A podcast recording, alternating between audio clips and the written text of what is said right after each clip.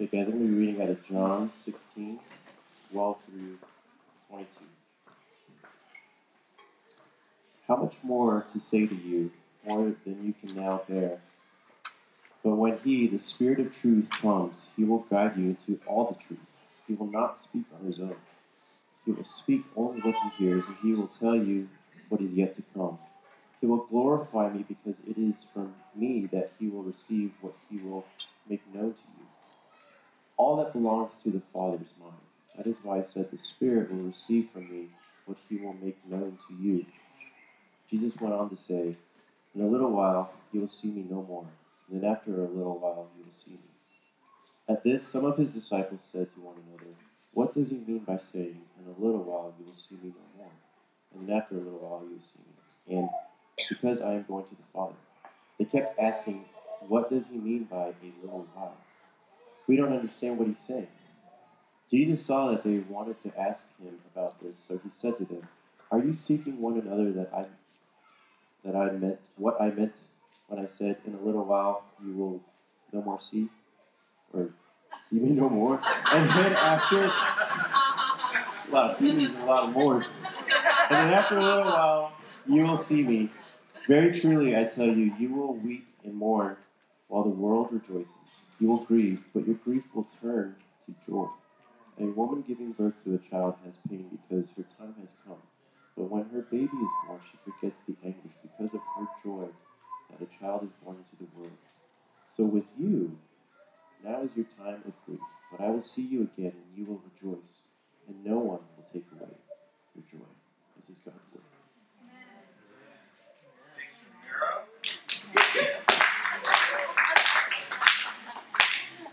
A lot of CDs and a lot more. Is this on? Good. You guys hear me out there? Yeah. Awesome. Awesome. Good to see you guys. Happy Super Bowl Sunday. It's a national holiday now. You guys excited for the game? Yeah. Anybody? Yeah? Any Patriots or Eagles fans in the house? Yes. Like one person? It's funny. I think I think today Super Bowl Sunday couldn't come soon enough for many of us, and not just because you know we're Eagles fans or or Patriots fans. Not even because of the commercials, or because of Justin Timberlake at the halftime show. Get ready, man of the woods coming live at you. I think I think honestly though, just because many of us in our society, I think, uh, need the distraction. Things things have been tense lately, right? A little bit. Uh, just been kind of looking looking for something to distract us. In our society, I think there's this there's this sense that the old old tensions between the races and the classes and the genders and the religions and the political parties and so on that have been there for years, there's this clear consensus that it's getting worse. Getting more tense. Tension's mounting, it's growing. A few weeks ago, um, I read an article in the Washington Post that was talking about the Russian ad campaign, uh, the influence campaign. Did you guys hear about the Russian ad campaign? They're having congressional hearings about this. That during the last election cycle, um, Russian uh, basically counterparts took out over 3,000 different types of ads on social media um, to exploit the existing divides in our society. And uh, this has been proven now. It's congressional hearings with Facebook CEOs and all these people. And the article was saying that the strategy, it said, is to take a crack in our society and turn it into a chasm. And apparently it's working because according to polls, like America has never felt more divided, right? Uh, one of the senators in the article said this: "It's the beginning of cyber warfare. It's not about who won or lost the election. It's about the fact that a major foreign power has the ability to influence elections and sow conflict and discord all over our society. In other words, there's a volatility under the surface that exists. And basically, what, what they're saying is that that can be exploited. There's a volatility. And meanwhile, we're all sitting around watching the news, hopping on social media, and, and wringing our hands and saying, What's wrong with us? What's wrong with our society? What's wrong with our world? But the Bible, surprisingly, is actually a lot easier, takes it a lot easier on our society than our society does. Because the Bible says that our problems, our bitterness, our anxiety, our hostility, our anger, our anxiety, they're not created by the pressure cooker of our society or our political climate. They're actually revealed by that pressure cooker. The Bible says that the troubles between us are actually due to already existing troubles within us. Or put another way, you're, you're arguing within yourself. If you're doing that, you're going to argue with other people. If you're accusing yourself, you'll accuse others. If you're lying to yourself, you're going to start lying to everyone else. If your heart's unhappy, you'll be happy with everyone, everyone else. You, you see it? Right? On a good day, like when you get a raise, or you get a good performance review, or when you when you lost that weight, and everybody seemed to notice, right? On a good day, it's easier to overlook things. You can forgive easier. You can take criticism more graciously. You can, you know, let that go when the guy cuts you off on the five, right? It's, it's a little easier to do that. Why? Because on the inside you feel rich, don't you? Feel good. But what about on the days when you feel poor? Right? On a bad day, when that internal unhappiness in your heart is there, then the fur flies, right? You can't overlook anything. And what Scripture says very clearly is that human beings, especially when the external tensions of society are mounting, or when they live in a place like the city we live in, with the hustle and the bustle and the stress and the financial cost, they don't find themselves struggling with hostility and envy and anger and anxiety because society has done something to them. No. The Bible says that basically we're like little bombs. You guys know what a bomb is? Bomb is something that's really irritable, right? It's an irritable little mechanism. And it doesn't take much poking or prodding or jostling to make it explode. Why? Because inside, deep within, it has an unstable compound. In the same way, we, we live in a time and place like we do. Um, in our society, with that unstable compound, that internal unhappiness that we all have existing in us, we find the only difference really between San Diego in 2018 and other places and other times is there are more things in our time and place to jostle us around. Wow. See, a bomb can sit underground for years and years and years. In fact, six days ago, they uncovered a bomb in downtown Hong Kong in a construction site that was from World War II. It had been sitting dormant that whole time, and so they had to defuse it. And it just sat there since World War II. A live bomb with an unstable compound in there can just sit if nobody messes with it. It doesn't go off, okay? Yet years later, right, you uncover it. If you don't diffuse it right, what's going to happen? Yeah. You need an expert to diffuse it. And here's the deal what's really wrong with our society today is that a lot of us keep that unstable compound deep within us. We think we're pretty good until we get jostled around.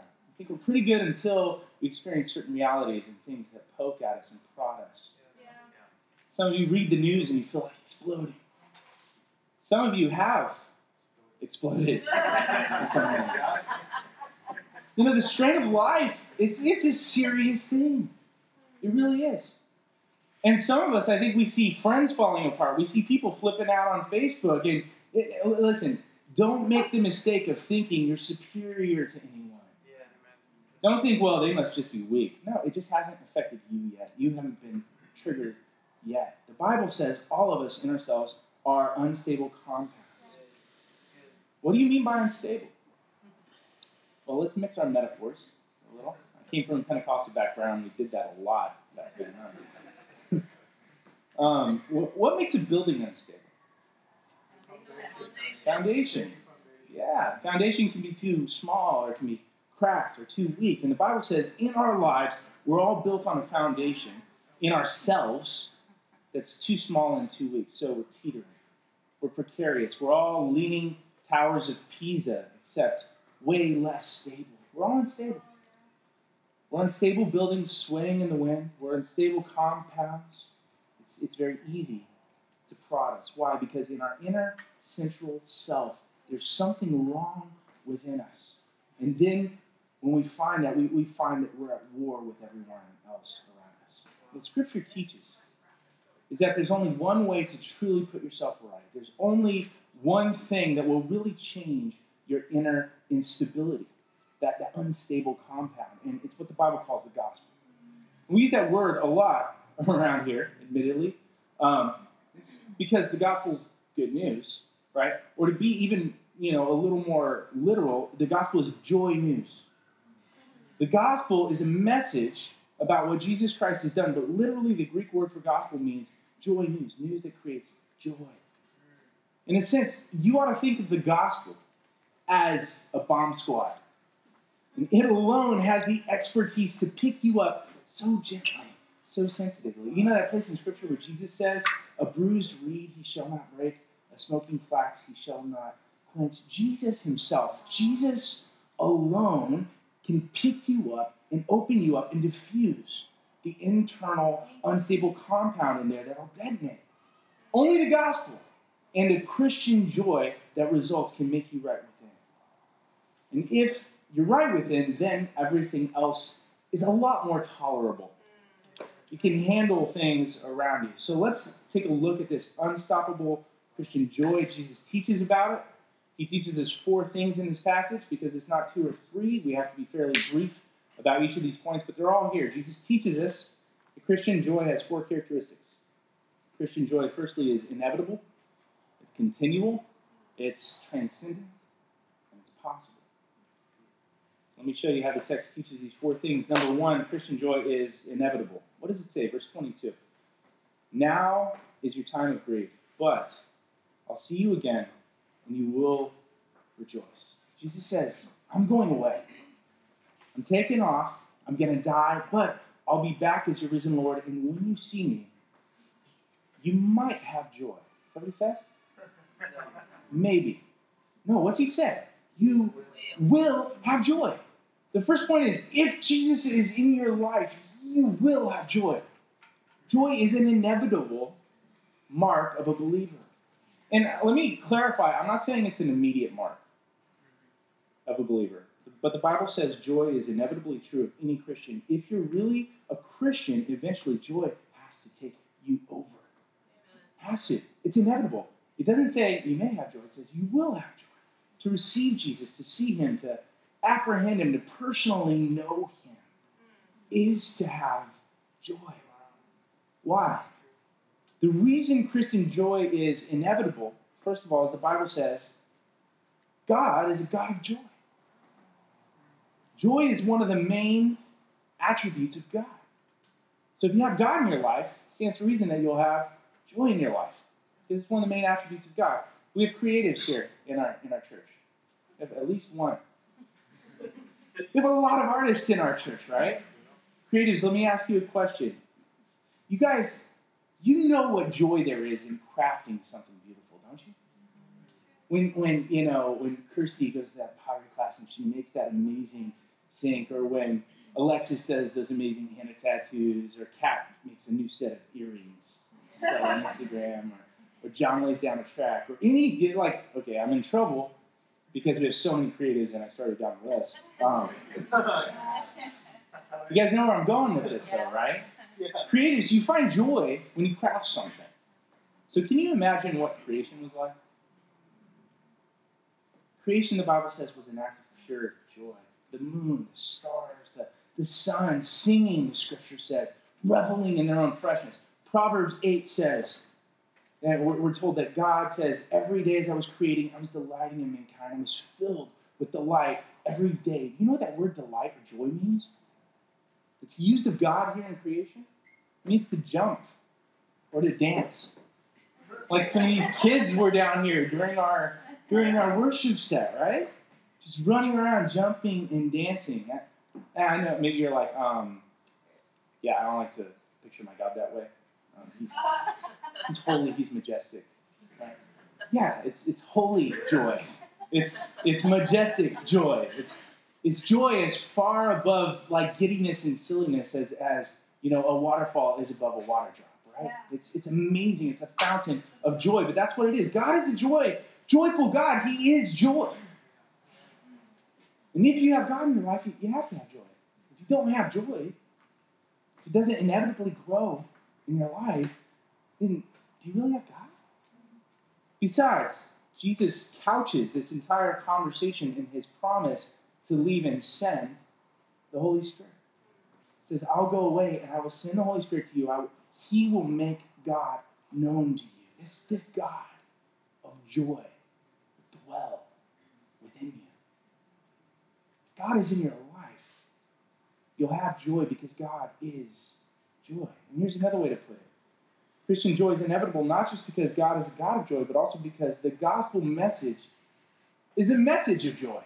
Right? And we already said this. The gospel message means good news. Literally, the Greek word for gospel is evangelion. You, which means good or joy, and angelion, which means message. There is a message that can actually bring joy, even in this dire, news saturated, broken climate.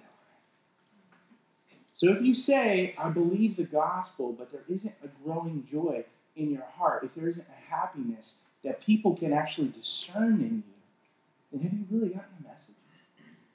It's amazing to me to see people who claim to believe the good news and yet seem so impacted by the bad news all the time. You ever meet Christians who perpetually look like they're sucking on lemons?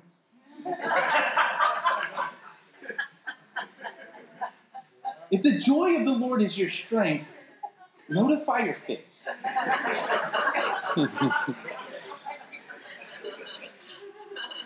or on the other side, right, especially here in SoCal, you ever meet Christians who just like paste the fake smile on all the time, right? And it's that SoCal surface joy. Come on, people can sense when it's fake. But that's what we have to do, right? We're Christian. We got to smile. We have to act joyful all the time. We got to act happy when our lives are falling apart. Isn't that what we're supposed to do? Where's the balance there? What are we called to do? I'll tell you. And it's it's right here in this text. We're called to believe the gospel. We're called to let the gospel give us true joy. Let me explain. Um, I was watching this video on YouTube, uh, which is one of the things I do when I like on Monday. I'll just YouTube out and just veg out on YouTube and find weird things. And I found this. Have you guys heard of octobass? My gosh. It's amazing, okay?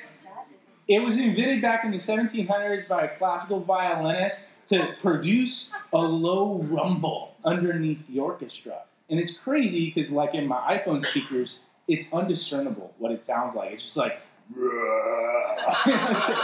he's hitting different strings, he's doing all this stuff, and it sounds exactly the same every note. Um, anyway, but I'll put it this way I think the Bible would say that if your heart was a stringed instrument, there's a very low, very huge string, far, far bigger than an octobass, right? And if you pluck it, the whole heart would begin to reverberate with sounds of joy. But the problem is nobody, nobody's strong enough, big enough to and Nancy and I just celebrated our 16 year anniversary. We went to Palm Springs. Um, Palm Springs, and has anybody uh, been to Palm Springs and gone on the aerial tramway to Mount Jacinto? Amazing, like almost two miles up in the air, looking over the desert, and 80 degrees down there, snow-capped mountains up there. Second highest aerial tramway in the world, and um, it's kind of spooky because you hit some of those towers and 30 people in this tram, you're just swaying. So you inevitably inevitably begin to look up at the cables and uh, I was looking at the cable, and, and afterward we went and watched the video, and uh, the cable itself, specially made, is one continuous cable that's 13,000 feet long, and it's like this big. I was thinking, man, what would it be like if you could plug that thing? So that's where my brain goes. Octave Palm Springs. I went there. You know, you see a suspension bridge, you have these giant cables that are huge. Like, what would it sound like if somebody could pluck that thing? There's nobody big enough, nobody strong enough, right? It's like a termite looking at the octave. Like, I wonder, but somebody can pluck the octave. You can't plug a suspension bridge cable. At least I don't know anybody who can, right? Sorry, I digress. Um, the Bible is saying in, in, in, the same way that there's a gigantic cord in your life. It's as thick and as huge as suspension bridge cables, and nobody, nothing, no message but the gospel message can pluck it. But once it's plucked, once it starts to reverberate, once it starts to vibrate, the entire heart begins to reverberate with sounds of joy. It's like when the Spirit of God hovered over the waters of creation and God spoke Let there be light. It, it recreates you, it begins to move on your life. Whenever you see a great movie, whenever you read a great book, whenever you see a beautiful work of art, you're captivated by something that depicts beauty or love and joy and wonder or, or victory, like snatched from the jaws of defeat or hope from beyond despair. Whenever you see a really good story, there's, there's a joy there's an exhilaration that like lifts you up for a moment, right? And then you walk out of the theater, and a few minutes later, it's gone. What happened? It scratched at that cable. Mm-hmm. It scratched at that string, but it can't plug it. The Bible says when someone grasps the gospel, which is the ultimate story, the ultimate piece of art, the ultimate piece of music, the gospel, the gospel is that, that, that God's Son broke through human history, actually became a human being, came to earth, and through a crazy, upside down strategy of dying and suffering, an apparent defeat, he actually turned the tables on death and evil and hell, and he's leading a revolt, and eventually he's going to eradicate all the evil and suffering in the world. The gospel story, when you actually begin to believe it, and you realize it's true. You take hold of it and you, you let it like begin to melt your icy heart. It inflicts upon your heart, your soul, a joy that you didn't know you were capable of. In other words, that, that string gets plucked. Only the gospel message can pluck that string. And that's the reason why the gospel message is called joy news, because until it begins to pluck that string deep within your inner being, you, you're not a Christian. You haven't believed yet. You haven't gotten it. You haven't grasped the gospel. Do you see? And history shows it. History proves it. If you look at the early church, throughout history, the earliest Christians in Acts chapter 2 were told, were marveled at by people around them. Why? Because it says, look at Acts chapter 2, 46. They broke bread, they ate together with glad and generous hearts, praising God and enjoying the favor of all the people. The early church was characterized by unstoppable joy in the face of some pretty broken circumstances. That if you know history, you know may actually be a little more dire than some of the ones we face here today. My first point is Jesus says, When you see me, you will have joy. All I can say to you, Christian friends, is this if there's a lack of joy in your life, don't ask God for more. It's there. The joy, the joy is there. It's under the surface. You have to ask yourself, what am I doing to actively stifle the joy that God has placed in my life? Instead of saying, God, I really wish I had more. If it's true that God Himself is joy, and if it's true that the gospel that you have in your life is designed for joy, and that He's filled you with Himself, with His Spirit, to reveal the truth of who He is and the truth of His gospel, then if you still don't have joy, you're doing something active to stifle it. you're doing something active to smother. So instead of saying, oh God, give me more joy, give me more joy, what you need to say is, what the heck am I doing to clog up this fountain that's in the middle of my life? Otherwise, I, I wouldn't even be a Christian in the first place. What are you doing? Let's continue and maybe you'll get some insight. Point number two Christian joy is continual. Jesus has this incredible illustration, which uh, in some of your cases is, is more relevant than others It's a woman in labor having a baby. And uh, verse 21, he says, A woman giving birth to a child has pain because her time has come. But when her baby's born, she forgets the anguish because of her joy that a child is born into the world. So with you. Now, how are we like a woman in labor? The answer is we, we all know a woman in labor experiences pain. Right? And this is this is before epidurals. Ladies and anesthetics, right? So women, they, he, you know, we're, we're in pain then too, um, maybe more. And then he says, when a child is born, she forgets her pain. And notice it does not say, men, um, when a child is born, the pain is gone. Right? It's not gone. Um, it's not what happens. It says she forgets it. Like the baby pops out and she's like, hey, the pain's over. No, that's not what happens. Something happens that makes her forget the pain. Now, what that means is, and I've watched this at least a couple times myself, um, is that it's not that the pain is gone. It says she forgets it. You know, when the Bible says God remembers your sins no more, what's that mean? Does it mean that God's not conscious of your sin? Does it mean He looks down at you and says, "I'm pre- I'm pretty sure they sin." Um, for the life of me, I can't remember. Is that? No, that's not what it means, right? What could it mean when it says He remembers your sins no more? It means that God refuses to dwell on. He refuses to focus on to, to, to be dominated by it. He refuses to treat you as a result of. What actually happens to a woman when a baby is born is voraciously her mind goes to that child and she looks at it. She wants to see if her baby's healthy. Ten fingers, ten toes. What's the gender? Who's it look like? She wants to see her baby. And you see what happens is her mind is captured by it. It's not that the joy this woman has in her child just suddenly eliminates the pain.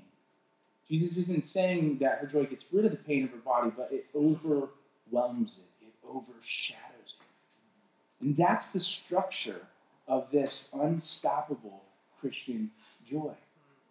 See, on the other hand, in the world, in the world that we live in today, and you see it when you talk to people, joy and sorrow can't ever overlap. They're mutually exclusive. Right? So if you have sorrow and you want more joy, what do you have to do if you're not a Christian? You have to find a way to eliminate the pain. And there's at least three ways I can think of. People try to eliminate the pain. There, there might be more. One of the things you can try to do is you can try to forget the pain. You go to chemicals, you go to narcotics or, or, or drinking. You can try to do it through various sorts of pleasure. You try to forget the pain in order to have joy. The other thing people try to do is you try to avoid the pain. Right? Break your commitments. You know, you just leave. You say, I don't have to put up with this. I can't handle it. In other words, you try to avoid the pain by escaping, running away. Or thirdly, perhaps most pathologically, um, you can try to deny the pain in order to get joy. Oh, it's not really that big a deal. It's okay. It's okay. I'm fine. Don't worry. It's all right. Everything is awesome. you can try to deny the pain in order to have more joy, right? So, in order to have more joy in this world, you have to forget the pain, avoid the pain, you can try to deny the pain, but in every case, you're actually having to turn your brain off. You tracking? You're having to numb it or medicate it. You're actually divorcing yourself from reality. You, tell yourself cute little things like, oh, it'll get better eventually. You know? It always does. It can't stay like this. Every cloud has a silver lining. Um, this is just an anomaly. It'll, it'll eventually get better. I'm a good person. Good things will happen. Say um, things like, thank God it's Super Bowl Sunday. I need a break. Right? All those things are just ways of turning your mind off to reality. But the structure of Christian joy is completely different. The structure of Christian joy is not turning your brain off, but engaging it. Christian joy is saying, we have a joy that overshadows the pain.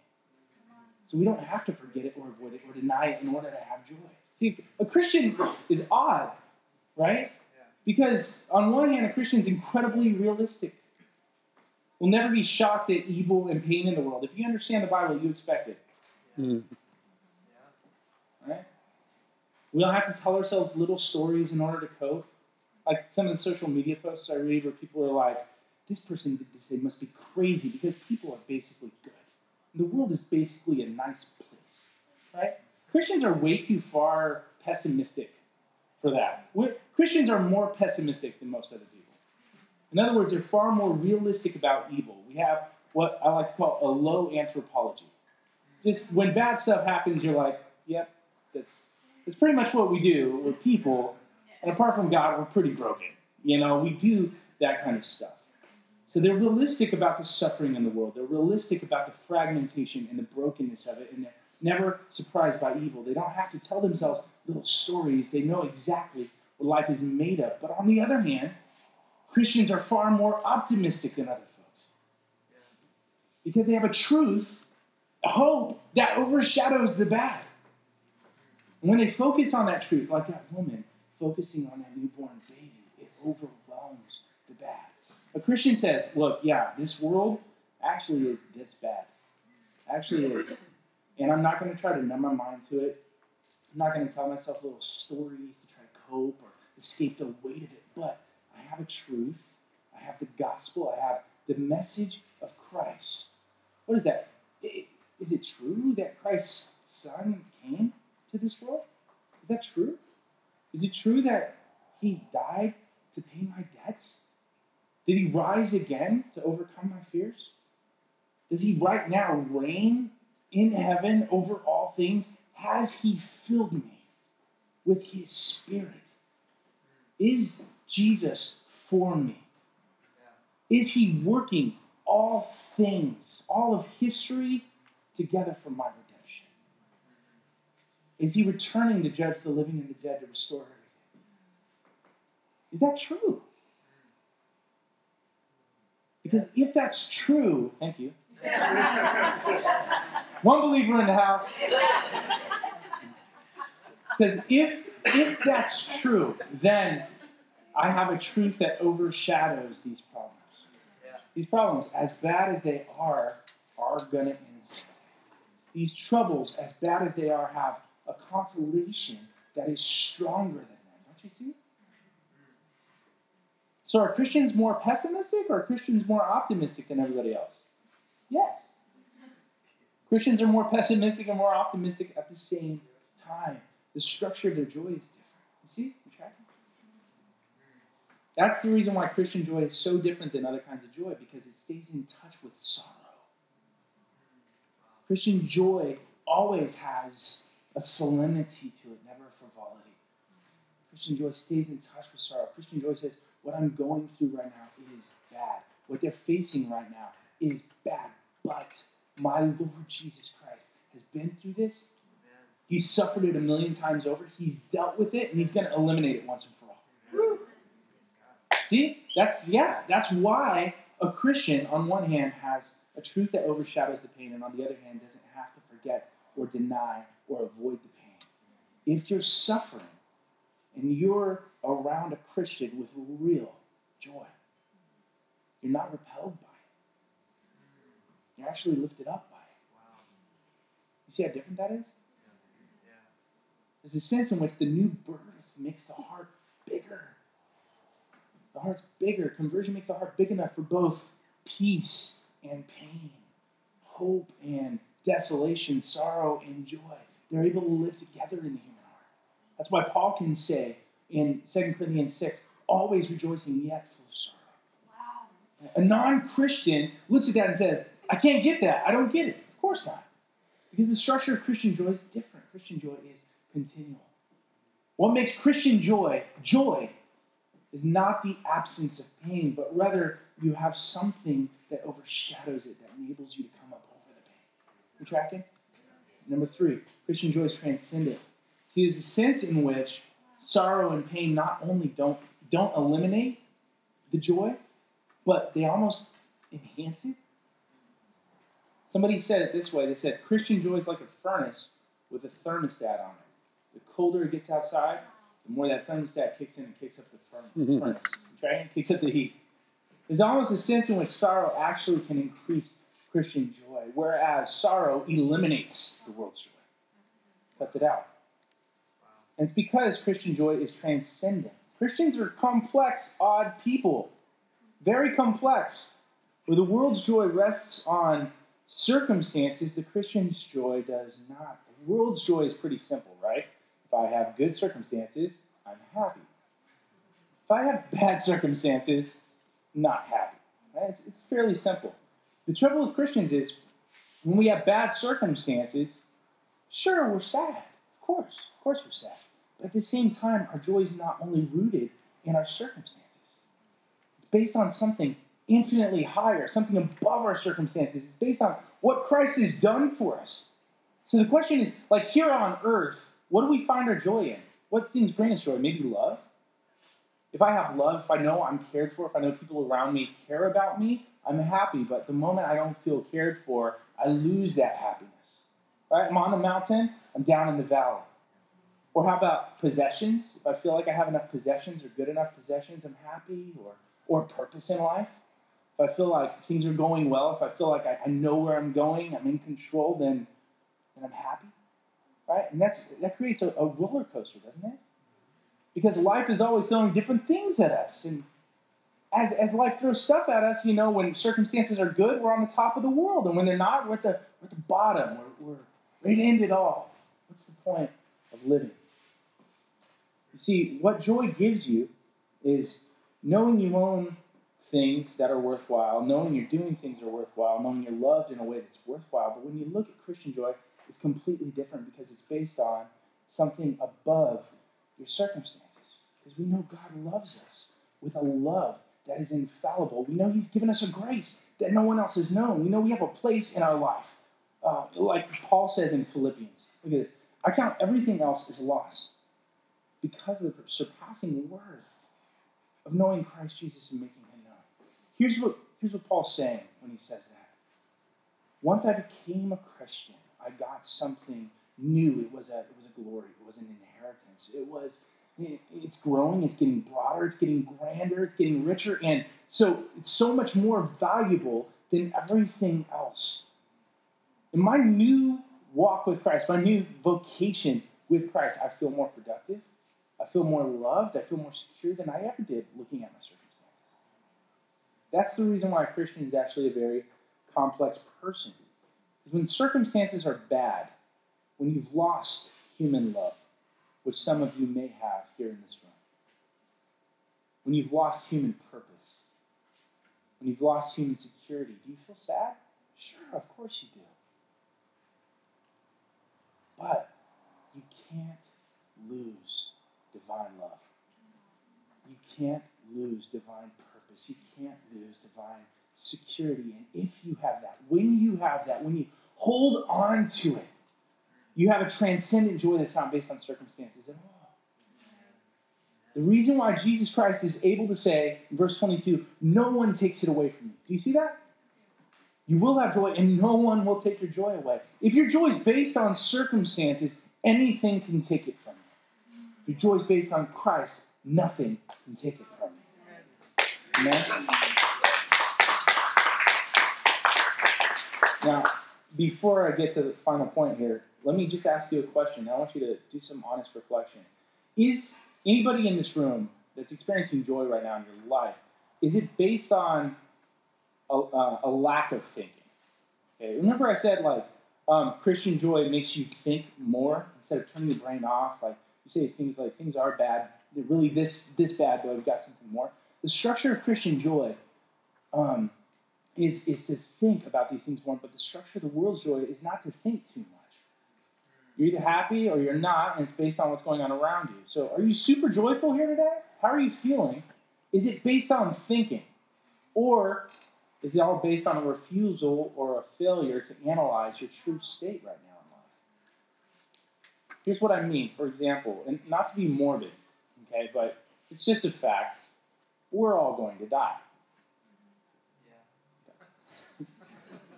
Right? Yes. Two things certain in life, according to Ben Franklin: death and yeah, that's it. Um,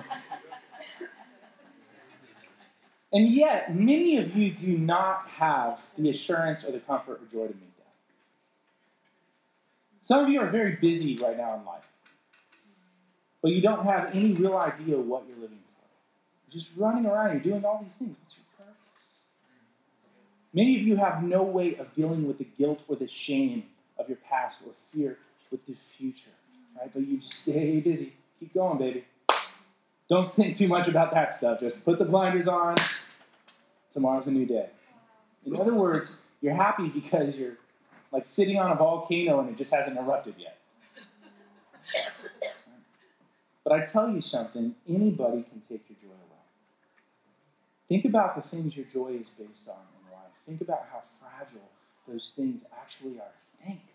And get this new joy, get this new structure of unstoppable Christian joy that's transcendent, continual, and inevitable. And lastly, a lot of you Christians may be sitting in here listening to me right now. And you might be saying, okay, the joy is inevitable and continual because it's based on transcendent truths. Okay, I have that. Then what's wrong with me? Because I really don't have any more joy than anyone else. What's, what's wrong with me? Here's the answer. Point number four Christian joy is possible. Unstoppable Christian joy is possible because it's a discipline. Let me tell you what I mean by a discipline. And you have to have the Holy Spirit's help for this, okay? There are two things you have to do. And if you fail to do them, you're actually stifling the joy that the gospel is producing. Two things you have to do there's a positive discipline and a negative discipline. The negative discipline is you have to keep your conscience clear. Okay? Um, a hundred years or so ago in London, uh, a writer, British author, um, one day sent an anonymous note to three friends and the note just said this Flee at once, all is discovered. And to his surprise, within 24 hours, they all left London. Why? Why? Why did they leave? They had bad consciences, all three people. He never found out, we, none of us really know what was wrong. Thought I'd share that with you. There's another YouTube video. Um, Henry David Thoreau says it this way Most men live lives of quiet desperation. A bad conscience will shut down your joy. A bad conscience will smother your joy. You can't just stop doing things you know are wrong. You, also shouldn't even be doing things that you're not sure are right. right. The Bible says if anyone does something, it's not a faith, it's actually a sin. It's not something you can do with a clear conscience, then for you it's sin. That's what James says. So don't shut down your conscience. A lot of you, joy is being shut down because your conscience is bad. But here's the deal when you have the Holy Spirit come into your life, as you believe the gospel and rested in it, the Holy Spirit gives you almost like a rebirth of conscience. You have God dwelling within you, empowering you proactively to rise above temptation. You have God dwelling within you, reminding you reactively that you're forgiven for every time when you do fail to temptation. Amen? So you have the Holy Spirit. Let the Holy Spirit empower you to rise above sin and, and the resulting guilt and shame and fear that come. And let the Holy Spirit heal your conscience and un- unclog the fountain. We tracking? Number two, positive discipline. The positive discipline is, we already said this, you have to think, you have to meditate. Jesus says, I tell you these things so that you might have joy. These things. some of you say, hey, I read my Bible, I pray, I do, I do CPR every day. Okay, then, then what do you do? After you've read your Bible, after you've prayed, then you've got to sit down. You've got to rehearse the gospel and you've got to rejoice in the good news. Rejoice. Rejoicing is very much like learning to play a new instrument. Last night I'm sitting there, I'm studying, and all of a sudden I hear dust in the wind coming out of my son's room. And he's in there, Ivan's in there playing the guitar, and he's killing it too, by the way, playing Dust in the Wind. All we are is dust in the wind. And I was like, You're my boy, Blue. this is an awesome moment. But it all started back a few years ago when I talked to Ivan about playing an instrument. Like when you're learning a new instrument, on one hand, I told him you can't be totally passive. On the other hand, you can't be totally active. What do I mean? You can't be totally passive. You can't sit down with a guitar in your lap and expect to just magically play it. You have to, you have to practice, right? Um, on the same time, you can't be totally passive because, I'm sorry, you can't be totally active because you can't just like pick up a guitar and just say, if I play this a thousand hours this week, I will master it. I'll play beautiful music. If I sleep with a chord sheet under my pillow, it will transmit into my. You can't force it. Right? It just some things take time. They take life. Right? And Christians, you have to avoid, on one hand, thinking joy just magically happens. And you have to avoid thinking that you can just force it into yourself. It's a very dangerous thing. Some Christians say, hey, I'm a Christian, I need to have joy, so I'm going to act like I'm happy. Right? That's, that's the right thing to do. Just paste on the smile. That's wrong. That's not, that's not what the Bible's saying. What you have to do is you have to learn to play the gospel. You have to practice it. You have to rehearse it. You have to recollect it. You have to take those truths of the gospel out and you have to work them into your heart and life. Are we tracking? The love we talked about earlier, the song we just sang. Your love never fails. You stay the same through the ages. Your love never changes. There may be pain in the night, but joy comes in the morning. And when the oceans raise, I don't have to be afraid because I know that you love me. Your love never fails. You make all things work together for our good. You play those truths over and over, and as you do, you'll find the Holy Spirit reminding you of God's truth deep within your heart in a way that will impact your emotions and will shift your beliefs and your behaviors. You gotta take truths like He's your Father.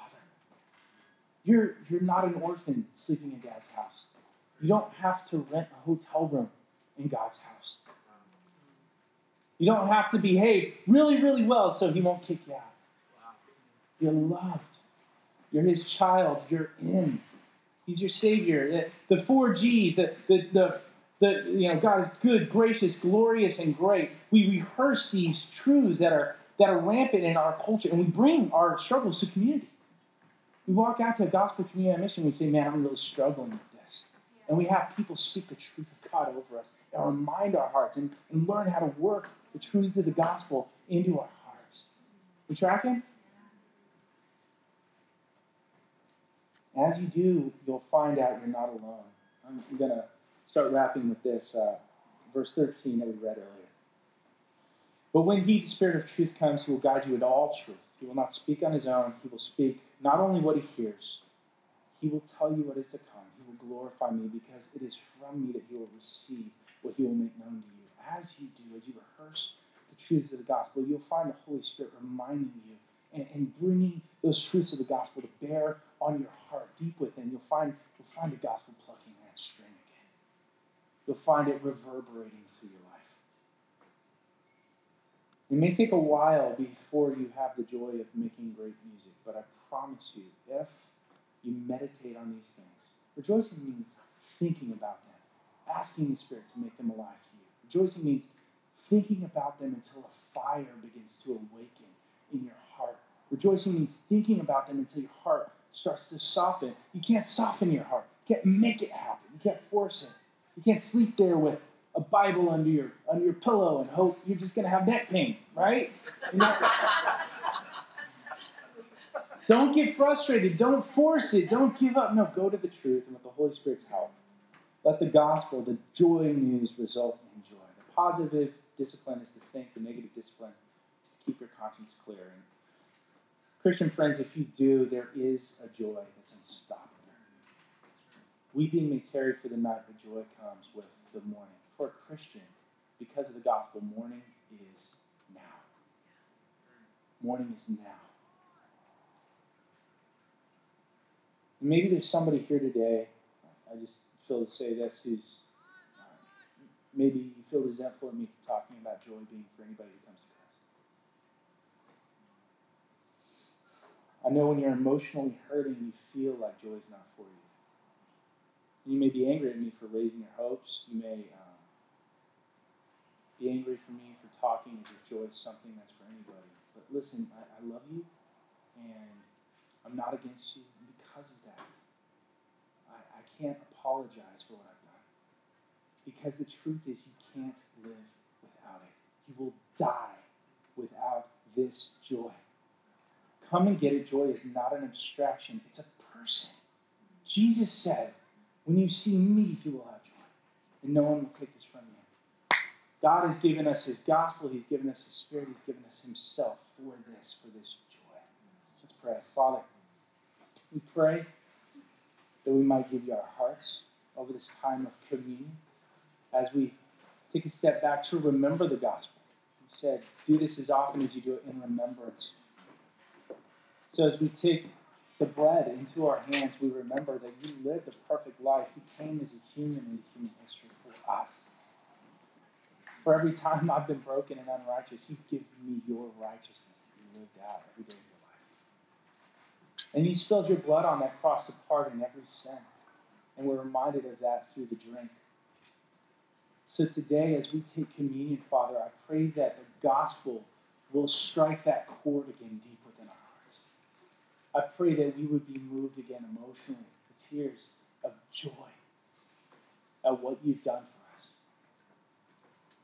God, I, I pray for anybody who hasn't believed the gospel yet, but maybe they're sitting here right now for the first time. They're hearing this and saying, I need that joy, and I believe that. I want that. I pray that, Lord, as you're striking that chord in their heart, that they would come to you. I pray that they would surrender their life to you as their Lord and Savior and find that your promises are true. That what you said in your word are they're like checks that we get to come to the bank and make good on. I pray that we would trust you more. I pray as a church we would become a people in this setting known as the early church was for, for the joy that's among us, not, not because circumstances are perfect but because there's something that we have that overshadows all the brokenness around us and with us. We have a joy, we have the good news of your gospel. And it's not just some future reality, it's present right here, right now, changing us from the inside. Holy Spirit, have your way in these next few moments as we respond. In Jesus' name, amen.